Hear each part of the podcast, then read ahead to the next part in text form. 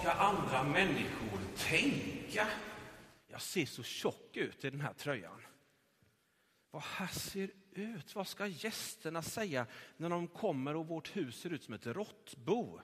In med stöket snabbt i sovrummet, panikstäda, fem minuter.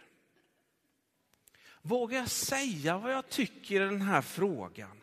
I detta sammanhang, vad ska de andra tänka om mig då? De kommer tycka jag är jättekonstig.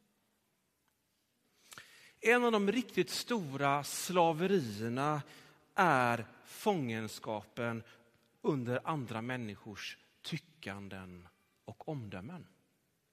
Känsligheten för andras tyckanden är jordmånen för det som Jesus kallar hyckleri.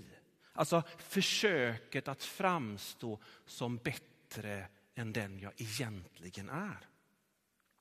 Om jag är bunden, starkt påverkad av andras omdömen om mig, ja då ligger det nära till hands att försöka framstå som bättre än den jag egentligen är. Hyckleri, det är i grunden från grekiskan som Nya Testamentet är skrivet på en skådespelarterm. Jag spelar en roll. Jag spelar någon som inte är jag för att vinna andra människors beröm, uppskattning och godkännande. I det exempel som Jesus nämner så handlar det om att visa upp för andra att jag är en bedjande människa genom att be offentligt. Idag är ju inte det en statussymbol att be mycket, utan vi har ju andra saker eh, som ger status beroende på vilket segment eller vilken bubbla av vårt samhälle som, vi just, som just vi lever i. Denna önskan, ja detta begär att framstå som bättre än den jag egentligen är och ge sken av det kallas i den kristna traditionen för skenhelighet. Vain glory på engelska, tom härlighet. Rebecca de Young inleder kapitlet om skenhelighet, vain glory, i sin bok Glittering Vices på följande sätt. Passande nog njuter lasten, vain glory, skenhelighet, av gott rykte i dagens kultur. Varje väntrum i Amerika har en hylla med tidningar dedikerade till kulturen av vackra människor. De fångar vår fantasi och i gengäld erbjuder vi dem vår beundran och strävar efter att härma deras utseende och livsstil. Reklam och sociala medier bygger på och främjar våra hycklande, skenheliga impulser redan från tidig ålder. Vi lär oss om coola modekläder och mat genom att titta på tv. Tonåringar drömmer om att ha Youtube-kanaler med tillräckligt många visningar för att få berömmelse och med det företagssponsorer.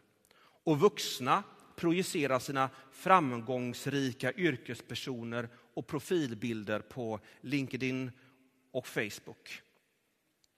Men, men vainglory, hyckleri, skenhelighet visar sig också i kyrkan. Lovsångsledare och pastorer står i strålkastarljuset och oroar sig för att deras kulturellt formade församlingar kommer förvänta sig ett polerat framträdande. För människor som är offentligt synliga och även för oss andra blir det ett sätt att leva, att upprätthålla en image för att få andras godkännande. Till och med kan det vara ett respektabelt yrke. Och även om vi inte tar för många selfies kan vi finna oss vilja vara eller bli sedda som, som gruppen R.E.M. uttrycker det, shiny, happy people. Den sammanfattande underrubriken för hennes kapitel är Image is everything, alltså bilden är allt, image är allt.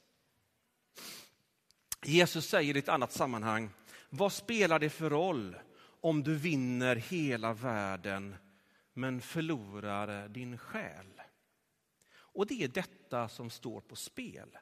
Att vi bosätter oss på framsidan av vårt hus och målar upp fasader med skinande plastfärg medan självaste huset ruttnar på insidan. Jesus säger, du kan inte älska Gud och mammon. Man skulle också kunna överföra det till det här området. Det går inte att leva för att ge sken av att vara en lyckad människa och samtidigt växa och mogna som människa på riktigt. Jesus utmanar oss. Ja, han avslöjar oss, men inte för att sätta dit oss, utan för att vi ska se tomheten i det vi ägnar oss åt, som vi ger så mycket tid åt, för att vi ska längta efter ett annat liv. Jesus ger oss idag ett botemedel, en konkret handfast väg ut ur fångenskapen, ur andra människors tyckanden. En väg ut ur det själsdödande hyckleriets livsstil. Han talar till oss som vill vara synliga för att andra ska se oss. Jesus säger därför, gå in i din kammare. Du behöver ett liv i det fördolda som ingen annan ser. Ett liv som inte säljs ut på Facebook, TikTok eller Instagram. Ett, men även om vi inte använder oss av dessa sociala medier så kan vi klyva oss i två delar och titta på oss själva utifrån och tänka, de skulle se mig nu. Nästa gång handen på impuls rör sig till telefonen för att lägga upp måltiden, solnedgången eller vad det nu är på sociala medier. Stanna upp och ställ dig då frågan, är det här för att ge någonting till andra av kärlek och glädje? Go for it. Eller ligger tyngdpunkten på att framstå som R.E.M. kallar det, shiny happy people?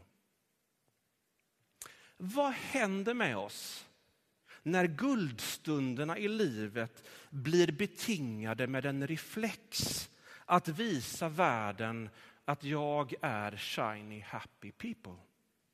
De är ju egentligen menade att vara ett fönster mot himlen där jag ser Faderns överslösande, generösa kärlek och godhet till mig.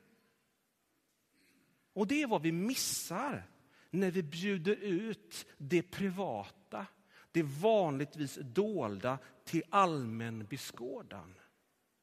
För som Jesus säger, då har vi redan fått ut vår lön. Vi behöver ett fördolt liv där vi kan vara vårt eget mest autentiska jag utan masker och roller.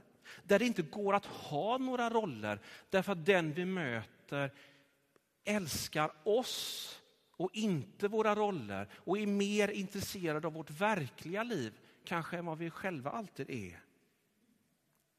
Jesus säger att Fadern är i det fördolda. Alltså när ingen människa ser dig eller uppmärksammar dig, när du är rädd för att vara ensam säger Jesus, Fadern är och ser dig just där. Men Fadern är inte bara med dig i det fördolda, han som sagt ser dig. Så när strålkastarna slocknar, publiken har gått hem, kan du gå in i det fördolda där Fadern ser dig. Att gå in i det fördolda, in i avskildheten för att vara inför Faderns ansikte, hans närvaro och kärlek. Det är den väg som Jesus bjuder oss att gå. Det är en svår väg att gå. Och här kommer ett mycket konkret råd. Försök etablera en vana att vara ensam med Fadern, att vara inför Guds ansikte. Se det inte som någonting du ska lyckas med, utan se det som en övning. Någonting som du övar på. Och det vi övar på är ingenting som vi klarar av eller behärskar, utan det är någonting som vi gör om och om igen med varierande resultat. I vårt hyperaktiva och extremt synliga liv och tid behöver vi öva oss sakta förskjuta tyngdpunkten från det synliga till det osynliga i våra liv. Djupast sett så handlar det om kärlek. Om Guds kärlek till dig. Gud vill att du ska upptäcka att det ska bli levande för dig att du har hans fulla uppmärksamhet. Och han vill också ha din fulla och odelade uppmärksamhet. Och detta är en omistlig del av vad det är att be. Att släppa alla masker inför Gud och säga som det är inför honom. Vår glädje, vår sorg, vår förtvivlan och längtan. Längtar du efter befrielse från andra människors tyckanden? Befrielse från att spela något bättre än vad du egentligen är? I rädsla för att bli avslöjad? Ta då tag i Jesu hand och gå in i det fördolda för att vara med Gud.